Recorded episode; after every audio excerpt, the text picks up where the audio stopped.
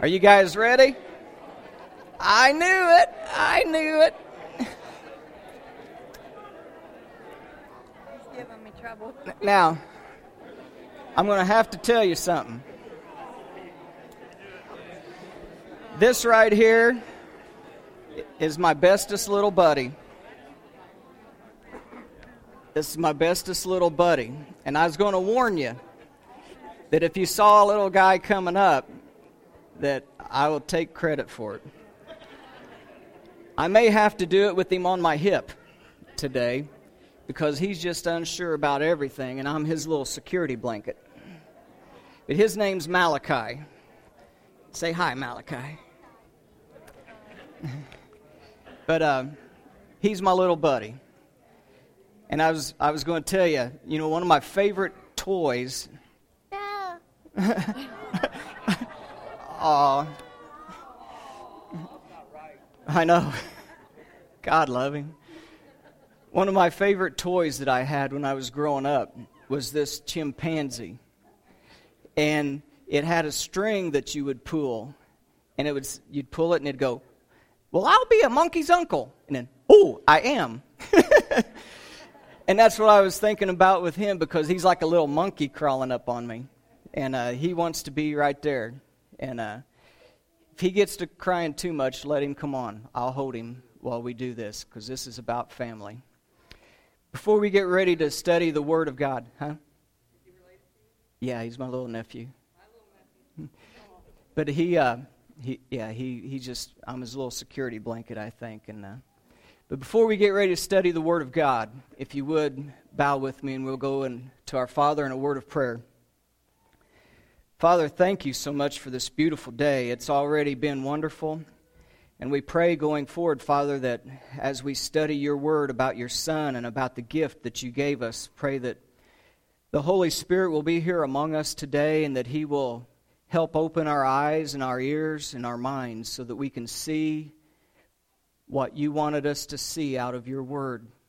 To hear that word, which is your power unto salvation and then it'll be applied to our hearts and minds, Father, as we go about our life, and it will be there for us to help us in every possible situation. There's a few people who are struggling today, and we mentioned Willie, and there's also someone that a few of the people here work with them, and their husband passed away this week, Becky, and her husband Don Pope. And so we also bring and lift up Becky and Don before you in prayer, and also Willie and his family. And Father, as we now break your bread of life, we praise you for about what you're to do here with us and what we're about to study in Jesus' name. Amen. If you would, if you brought your sword with you today, the Word of God, open it up to Luke chapter 23. We're going to be for your part in Luke all morning. So you don't have to go out of the book of Luke, but we're going to go from Luke 23 down to Luke 16 for a minute, and then we'll come back to Luke 24. So we're all in the same book, just a different chapter.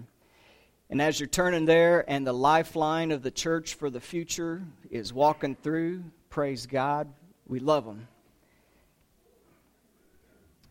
You know, last week we talked about the road to the cross, when it happened, what happened, and when it occurred. This week we're going to go to the cross. And then we're going to go to the Hadean world of the afterlife. And then we're going to go to the resurrection. So this is going to be good. We're going to see what God has in store for us. And amen, look at that line. Praise God.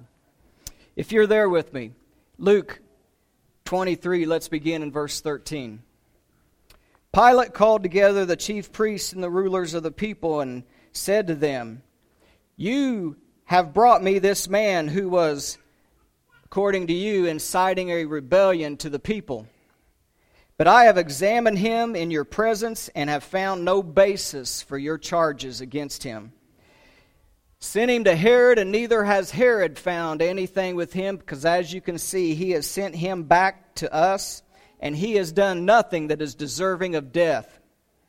Therefore, I will punish him, and I will release him to you. The whole crowd shouted, Away with this man, but release Barabbas to us. Barabbas is someone who was a criminal, who had incited a riot, and he had also committed murder, and he was in prison. But Pilate, wanting to release Jesus, said, No, I want to release him. But they kept shouting, Crucify him, crucify him. And for the third time he spoke to them and said, Why? What crime has this man committed? I have found him no grounds for the death penalty. Therefore, I want to punish him and then release him. But with loud shouts, they insistently demanded that he be crucified. And Pilate gave in to their shouts. And he released the man who had been thrown into prison for insurrection and murder, the one that they asked for. And he surrendered Jesus over to their will. And as the soldiers led him away and the cross became heavy, it says that they seized Simon the Cyrene as he was on his way in from the country and put the cross on him and had him to carry it behind Jesus. And a large number of people followed him, including the women who mourned and wailed for him. And as they did, Jesus turned around and he looked at them and said, Daughters of Jerusalem, do not weep for me Weep for yourselves and for your children. For the time will come when they will say, Blessed are those whose wounds never bore, and blessed are those who never gave nurse. And they will say unto these mountains, Fall upon us, and to the hills, Cover us. For if people do these type of things while the tree is green, what are they going to do when the season is dry? Two other men, both of them criminals, were also led out with him to be executed. And when they came to the place of the skull, it says, they crucified him there, along with the criminals, one on his right and one on his left. Jesus said, Father, forgive them, for they do not know what they're doing. But they were dividing his clothes and casting lots for them. The people stood watching, and the rulers even sneered at him and said, He saved others. Why don't you save yourself? If this is God's Messiah, the chosen one, you should be able to do that. The soldiers also came up, and they were mocking him. And they offered him wine with vinegar, and said, If you're the king of the Jews, save yourself. And there was written above him on the cross a placard there, and it gave notice that this was the king of the Jews. And one of the criminals that hung there beside of him started to hurl insults at him. Aren't you the Messiah? He said. If so, save yourself and us. But the other criminal rebuked him and said, Don't you fear God, since you are under the same sentence? We are punished justly for what we have done, but this man has done nothing wrong. He doesn't need to be punished like us. Then he turned to Jesus and he said this Jesus, remember me, remember me when you come into your kingdom. And Jesus looked at him and said, Truly I tell you, today you will be with me in paradise. What will your last day on earth be like? Have you ever thought of that? Unless the Lord comes back while we are living, we are all going to go that way. There is a promise that He made to us, and that promise in the Word of God is in Hebrews chapter 9 and verse 27. And that verse says that it is appointed unto man once to die, and after that, the judgment appointed unto man. That word there, apokeimai, it's not exactly what you think. It means to be stored away. It means to be stored away and reserved for something. You know, there's people that have taken great vintages of wine and have stored them away for hundreds of years. They're worth thousands of dollars. When I was a kid, I saved baseball cards for a day that when they were going to be worth something. Yeah. Probably the best ones ended up on the spokes of the bike and tore up. Some people save gold and silver for a time of chaos and a rainy day. But it says that it is appointed that we are to be set aside. That's what the word means for something, and that is the judgment. We are going to be set aside for that, for what naturally occurs. And here we have just read the last day in the life of three men Jesus, the one that was the Messiah, the Son of God, and somebody on his right hand and on his left. And what you have there is someone who ended up believing in Jesus for who he was, the Son of God. And you had on the other hand someone who never believed but just continued to live their life and hurl insults his way.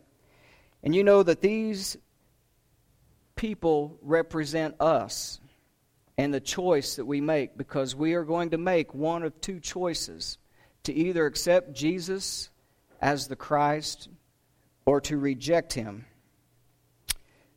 This one, he chimes in while he's on the cross, if you look at verse 39 of your text. And it says that he hurled insults at Jesus and said, Aren't you the Messiah? Save yourself and us. Verse 40, though, switches to the volition, to the attitude of the person that was beside him. And that person rebuked him and said, He's done nothing wrong. We have. We are being punished justly for what we have done, but he did nothing wrong. And then he says, Don't you fear God? We're under the same sentence. Next, we have the believer's last recorded words that he said upon that cross. He said, Jesus, remember me when you come into your kingdom. Remember me. And Jesus responded to his belief that today you will be with me in paradise. Jesus the Christ hung upon the cross to pay the penalty for my sins and to pay the penalty for every one of yours as well. That whosoever believes in him may not perish but have everlasting life. At Golgotha, the place of the skull, we have Christ as the center of the situation and two men representing us. Sinners that were condemned to die. I should be condemned to die. But the one who was just hung there for me so that I wouldn't have to. And they represent those two choices that we have. Today, imagine that. Today, you will be with me in paradise. That word means the garden of God. Paradise does. Means the garden of God. Today you will be with me there. Both men died that day, and they went to what was promised in Hebrews chapter 9 and 27, an appointed place reserved for holding. And I want you to see that place today, to where when the last breath was taken, what the two choices lead to. So if you would, stay in Luke and go to chapter 16 with me, if you would. Turn to chapter 16 of the book of Luke, and we will begin reading in verse 19. It says, There was a rich man who was dressed in purple and fine linen, and he lived in luxury every single day. And at his gate was laid a beggar named Lazarus this man was covered with sores, ulcers. He was longing to eat just what would fall from the rich man's table. And even the dogs, it says, came and licked his sores. The time came when the beggar died, and the angels carried him to Abraham's side. And then the text says that the rich man also died. And it says, in Hades, he was in torments. And he lifted up his eyes, and what did he see? He saw Abraham far away and Lazarus standing at his side in the bosom of Abraham. And he called to him and he said, Father Abraham, have mercy, have compassion on me. Send Lazarus, if you would, so that he would just dip his finger in the water, that a drop would be placed upon my tongue to cool it, for I am on fire and torment in this flame. And Abraham replied, Son, actually, the word is child. Remember that in your lifetime you received your good things, and Lazarus received bad things, but now things have reversed. He is comforted here, and you are in agony. And besides all of this, there is a great gulf fixed. Now, I want you to underline that. There is a great gulf fixed. It's a chasm that has been set in place so that those who want to go from here to you cannot do it. And those who want to go from where you are to where I am cannot do that as well. He answered and said, Then, Father Abraham, I beg of you, then send Lazarus back to my family, because I have five brothers there. They need to hear this. They need someone to raise from the dead and to go be there, so that they will not come to this place of torment. Abraham replied to him and said, They have Moses and they have the prophets. Let them hear them. In other words, the Word of God is sufficient to lead you to where you need to be. Abraham replied with that, and he said, No, Father Abraham. But if someone would leave this place and go to them, then they will believe. You know what Abraham said? No. That wouldn't work. Even if they did, they would not listen to Moses and the prophet. They won't even be convinced, though someone would raise from the dead. There are two places for the appointed storing and reservation of the souls of man after death.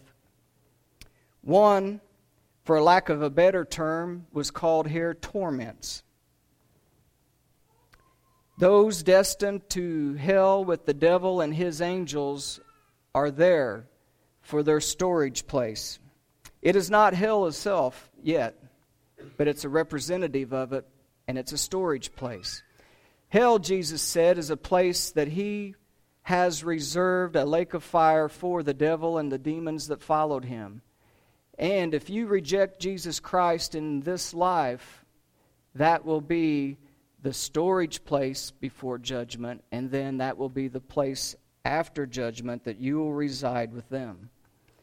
But there's another place, praise God, called Abraham's bosom, the paradise of God that Jesus talked about upon the cross when he said, Today you will be with me in paradise. Just as at the cross we saw the story of two thieves who had a choice to make, and one chose correctly and one chose in rejection, here again we see a life that was lived by two individuals that one accepted and one rejected Jesus the Christ and what the outcome was. The one man, it seemed like he was blessed in life, wasn't it? it says that he was dressed in fine linen, purple colored clothes. He had everything. Man, he had a mansion with a big gate out front. He had the newest Mercedes chariot that was out there on the market. He fared sumptuously every day with the food that he wanted. He lacked for nothing. There was basically three things he lacked as I thought of this, though, before I go on. He lacked Jesus Christ in his life. He lacked compassion because he had none on the beggar that stood outside of his gate that day or laid there. And he also didn't have a very good view from that mansion because it says that every day that Lazarus was laid there at his gate, so every day he saw that beggar. So even though he lived in a mansion, he still had a bad view of what was going on. No compassion, no mercy. He says, I have made it. You know, when it says he fared sumptuously every day and lived this way, the word there is the word for euphoria that we get. It is the cheeriness of mind. It is the attitude of, I have arrived, baby. I'm the whole ball of wax and then some. And it's kind of like with a victorious feeling behind it that I have persevered. That was the rich man. But then on the other side, you've got Lazarus, the beggar. And it says that he was laid at the gate. And let me tell you, that's too gentle of a word. He wasn't laid at the gate. The original language says he was ballowed, where we get the word for ball. He was thrown at the gate. He was dumped and discarded because he was a nobody. And he was dropped there, discarded, no compassion.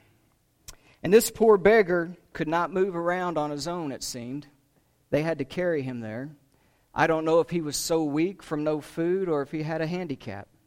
But whatever it was, they would carry him and drop him right there. Next, it says that he was full of sores, and the word means ulcers, exposed.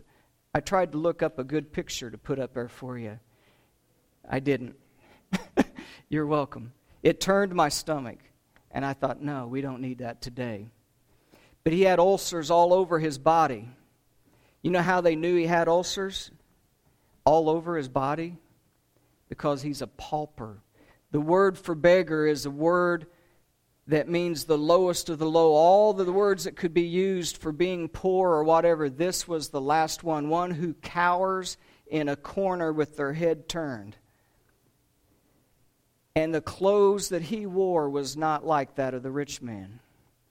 The clothes that he wore were rags that had holes all through them, so it exposed most of his body so that you could see that he had ulcers all over it.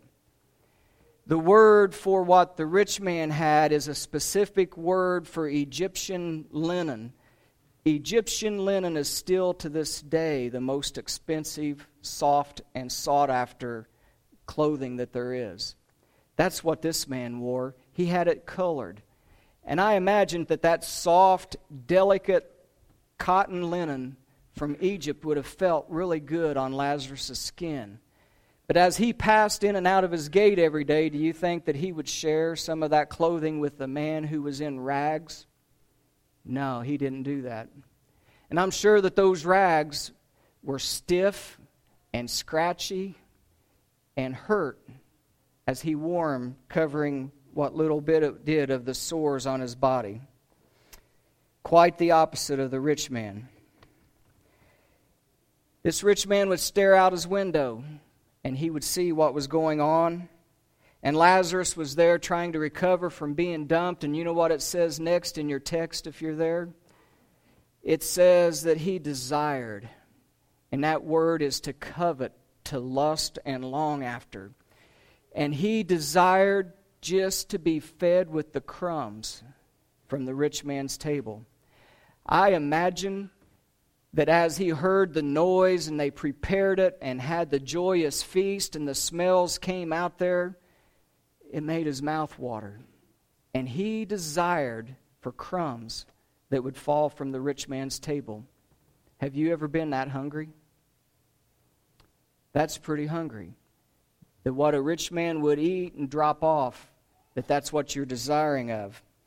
As I studied this this week, found out from historians who write about that time period what actually could have been happening here. Because as they break bread and go to eat, there are crumbs and small pieces and fragments that fall off of that bread. And they supped just as deep Jesus did that night in the upper room, and they have olive oils and they have the juices that they would take and dip the bread in with the food and eat. And that would get on your fingers and get on your hands. And they would take those fragments of bread and use them like napkins because they didn't have napkins. And they would use those crumbs of bread and those fragments to wipe the oil off of their hand and then toss them under the table so that the dogs then in their open houses, the mongrels that roamed around, would come and to feed upon those. Lazarus was so hungry that he was desiring and longing after a used napkins that would wipe the hands and be tossed on the ground. And do you think that he even got those? No, the dogs did. He didn't even, this rich man had no compassion and mercy at all, and he let the dogs have them before he would let the beggar at his gate have these things. The dogs are the only ones that seems to show any mercy in this first part of the lesson. They would munch on that stuff and then come out and share it with him by licking him sores with the tongues that had just lapped up the napkin bread from the floor in there. Oh, but death is a great equalizer, isn't it? If you're following along now in verse 22 of Luke 16, it says it came to pass one of my favorite scriptures in the Bible. Anytime I see something bad, someone being persecuted, something bad going on in your life, you know what it says? This too shall pass. It came to pass. Hang with me, folks, God is saying, because it is going to pass, and you're going to be better for it. It's one of my favorite sayings. Now look at it again. It came to pass the beggar died and now look at the reception that he got. He was carried away, he was borne up by the angels into Abraham's bosom. You remember how they used to treat him down here? Follow, dump, toss. Not this time. The angels bear him up and take him away. And then it says the rich man died also. Yeah, he did too. And I don't see him being carried away by angels. It says that the rich man died and was buried. I don't read of a burial there of Lazarus, do you? You know why? Because what they did with beggars in this time was whenever they would find them and they had passed away, there was a place outside of the gates called Gehenna. There was a valley there, and it was the dump. It was where all of the trash went, and it was always on fire, and that's why Gehenna is a picture of hell, because it was a place where it was always on fire and smoldering and burning, and beggars got placed there. He had no proper burial like the rich man did, but you know what? Once you're out of the body, it doesn't know what's going on after that. So he's carried away by the angels. And then it says in verse 23 in Hades, the rich man, he wasn't lifted up by angels, he had to lift his own eyes up. And it says it was he was in torment. And I can't wait to share with you what that word means. Basanos. It's a black silica stone. Wednesday night, we had a question asked. Why am I? We talked about complaining and how we're not supposed to complain. And the question was asked, why? How am I not supposed to complain when things go on? I try not to, but all of this stuff, and I know it's God's will. I found the answer to that this week. Thursday night, the next day, when I sat down to study this, it jumped out at me when I looked at Basanos. Because what Basanos is, it's a touchstone. That's what the word meant. It's a black stone that gold is tested on to see if it's real. It goes back to 3500 BC, and you would take this black stone and you take a precious metal and you rub it and scrape it against it, and it leaves a mark. And you can tell by the mark that the precious metal leaves whether it's true or not, whether it's really gold or not.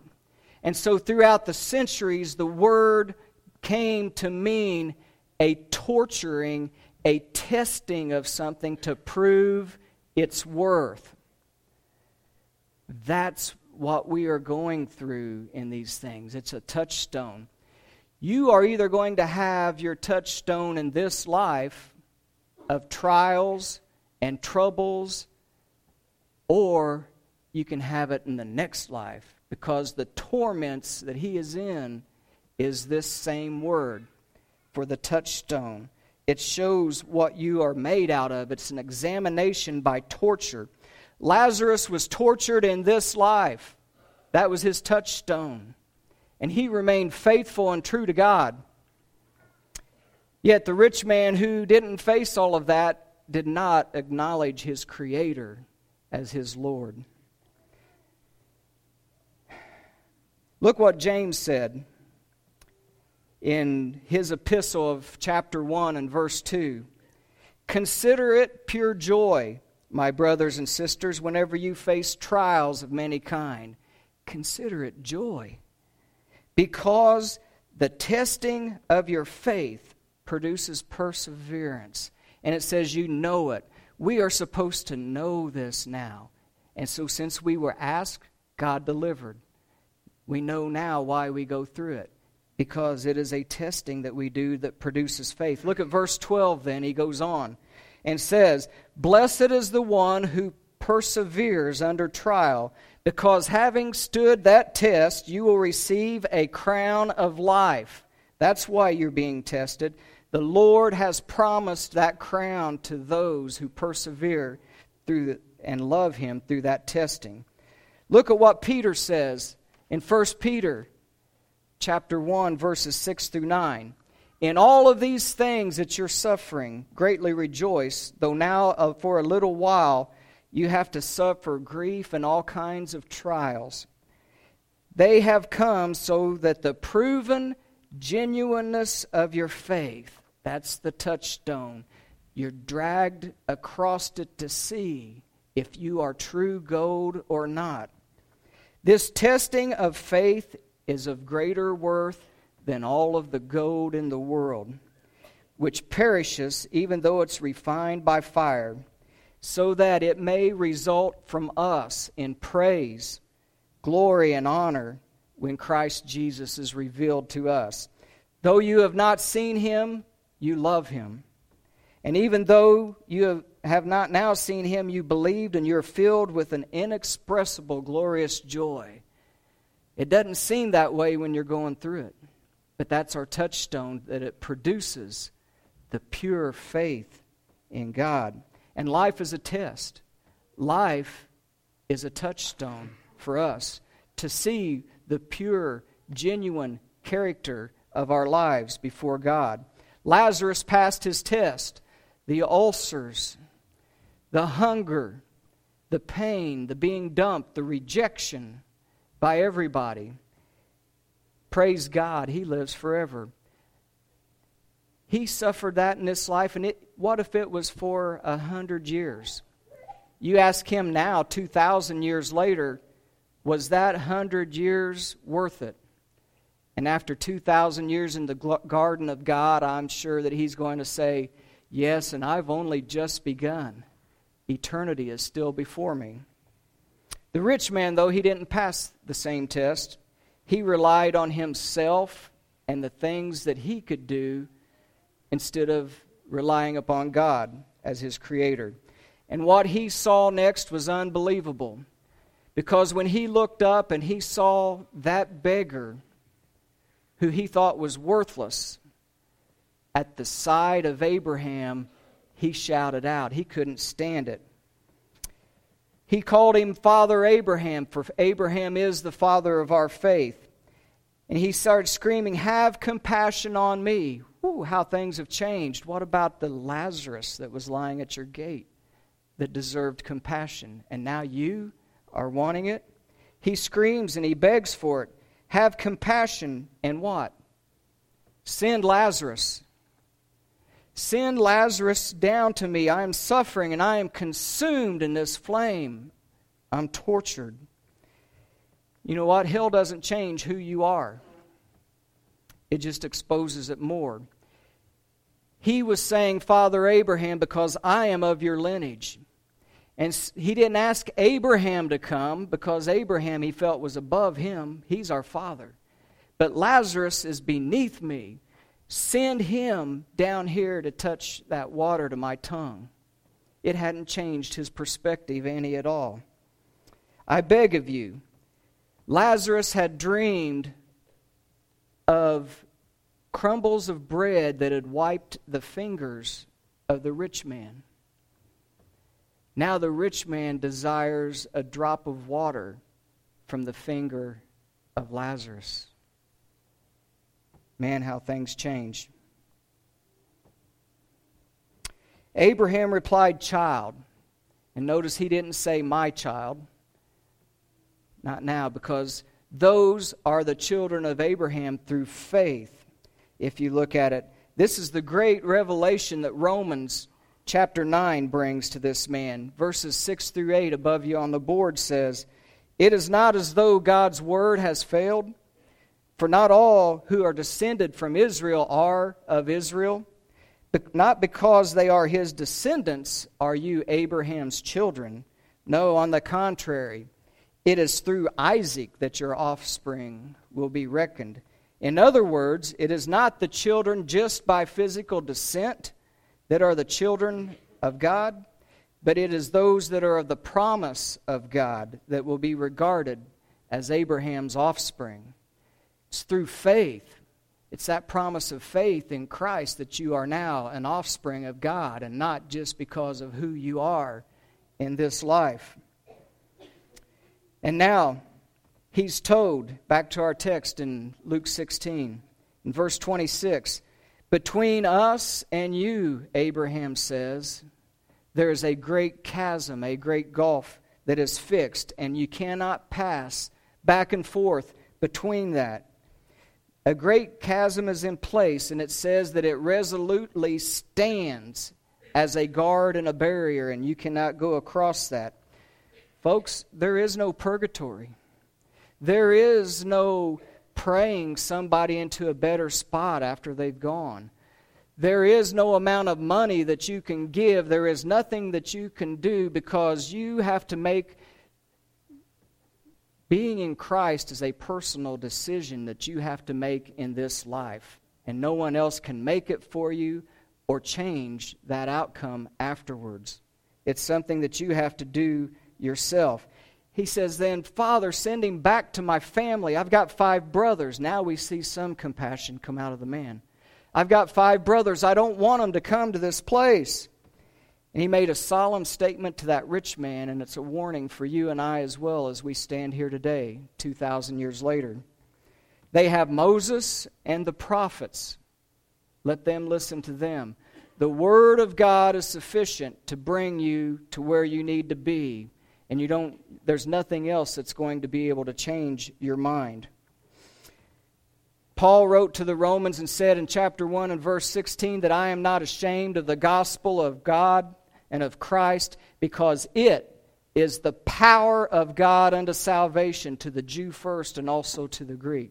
The word for power is dynamite. The Word of God has all the power that it needs to explode the hardest of hearts and open it up to Him. God has chosen His Word to be the vehicle by which we are saved and brought to Christ. But the rich man doesn't agree, and he begs him again, and he says, No, Father, but they won't listen to that. I didn't listen to your word. I didn't listen to Moses and the prophets, and look where I'm at. And since I didn't listen, I know they're not, so send someone back to him. And they will listen. But Abraham said again, Not so. Do you remember what had just happened uh, just a little bit before this event?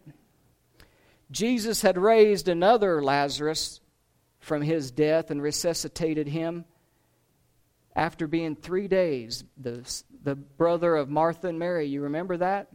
You know what happened after that? It says that the Pharisees sought even the more to kill Jesus, and not only him, but Lazarus as well, so they got rid of the example. So, one coming back did not change anyone's hearts, it only made it worse. And he says that they have them to listen to. Now, turn with me, if you would, to our last place Luke chapter 24. Luke chapter 24, and my Bible tells me that at this time, Sunday morning like today, a resurrection day of our Lord and Savior Jesus Christ, says the woman that had prepared the spices and the perfume had went to go to that garden tomb to anoint the body of Jesus with it. And when they got closer, The stone has been rolled away, and when they looked in, there were some angels there in blazing white apparel, and they stood beside him and said, Why do you look for the living among the dead? Praise God. Why are you here? He's not here, He's risen. Don't you remember in Galilee how He told you that He was going to die and be resurrected after the third day? Don't you remember? And it says they started remembering and they ran back. There is no other name given among men under earth or on heaven other than Jesus Christ whereby men can be saved. And next, if you're following along, I want to go to verse 13 of chapter 24, the story of the road to Emmaus. Two men were walking on the road and they were discussing what had happened over this weekend and the crucifixion and the resurrection. And as they were talking about it, Jesus himself shows up, and one of the men's name was Cleopas.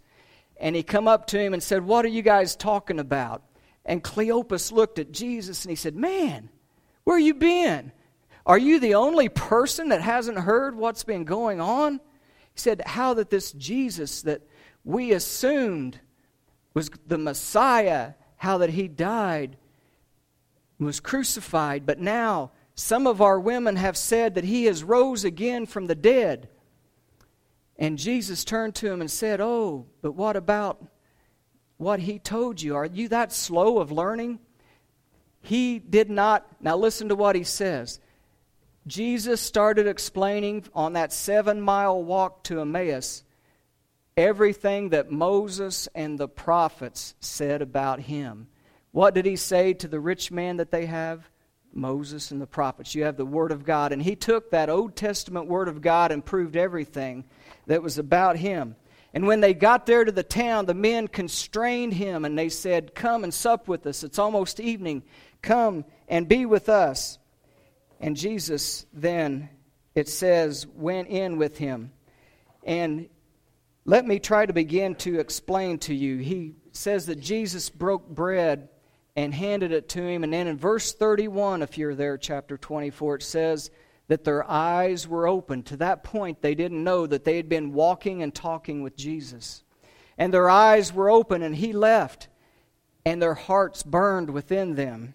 Now, I want to explain why their eyes were opened at that time as our worship team makes their way on back up to the, the, the stage here. I want to explain what was going on. You see, in those days, they're attired in their white robes that reaches way down. Covers the hands and the feet and the body so that you're protected from the sun and it cools you off. But whenever he came there, and you see, he broke tradition because the man of the house is supposed to be the one who breaks bread and does the giving. But Jesus broke tradition, and he is the one who did that. And You want to know why I believe that their eyes were opened when he did that? Because if I take this as bread and I break it and I hand it to you, what do you see? The palms are forward as you hand it to him, and you see the nail marks of the spikes that went through his hands upon the cross. And when they saw the spikes on the cross, it says their eyes were opened and they saw that it was Jesus. You remember Thomas, the one they said was the doubter? You remember what it was that he said in the room when they told him, We've seen Jesus? He said, No. Unless I what? Can put my finger into the nail marks and into the side where the spear was driven, I will not believe. It says eight days later, Jesus appeared again, and this time Thomas was there. And you know what he said to him? He said, Thomas, behold my hands. Reach your finger in. Behold my side. Put your hand in. Think about that. Thomas had declared that to the people in private eight days before. Jesus heard what he had said. He hears every idle word that we might say. That's scary. Scares me. But he said, Unless I see it, you know what he done whenever he saw that? He got down and said, My Lord and my God, because those marks produced the faith in him to believe that his God had resurrected from the dead. I don't know about you, whether you have been a child of Christ or if you're not. But I would hope that somehow, some way today, that you have seen Jesus you have seen the nail marks of the risen Savior, and maybe that will prompt you today to become a child of God because it's only in this life that you have the choice and the decision to be of one of those two places that we talked about. One will be with Lazarus and the one thief on the cross. The other will be with the rich man and the other thief in torments. And Jesus himself described it as this so that we would know how to reach him if we want. Matthew 16, verses 15 and 16, up there before you now, says, Go into all the world and preach this gospel to every creature. He that believeth and is baptized shall be saved, but he that believeth not shall be condemned already. Jesus told Nicodemus this in John chapter 3. The Father loves the Son and have placed everything in what? His hands. The hands that bore the marks. He said, In his hands is everything, and whoever believes on him shall have eternal life. But whoever doesn't believe will be condemned already because they have not believed in the name of the only begotten Son of God, and his wrath, when you reject him, remains upon you. We have two illustrations, each with two men with two choices to make. What will our choice be today? Let's pray. Father, thank you for the gospel message of Jesus Christ. Thank you that you have set up him as our touchstone as the one who is the one that tests to see whether we have faith or not, to whether we believe in him and what he did and the nail prints, or if we're going to reject that and rely upon our own self. We pray, Father, that every heart that is here today will search, will take this message with them, Father, and if anyone is here who needs to be baptized into Christ, become a child of God, please, Father, move their heart to come forward this day and let that be known so that we can make that happen for them and they will be a child of yours. In Jesus' name we pray. Amen.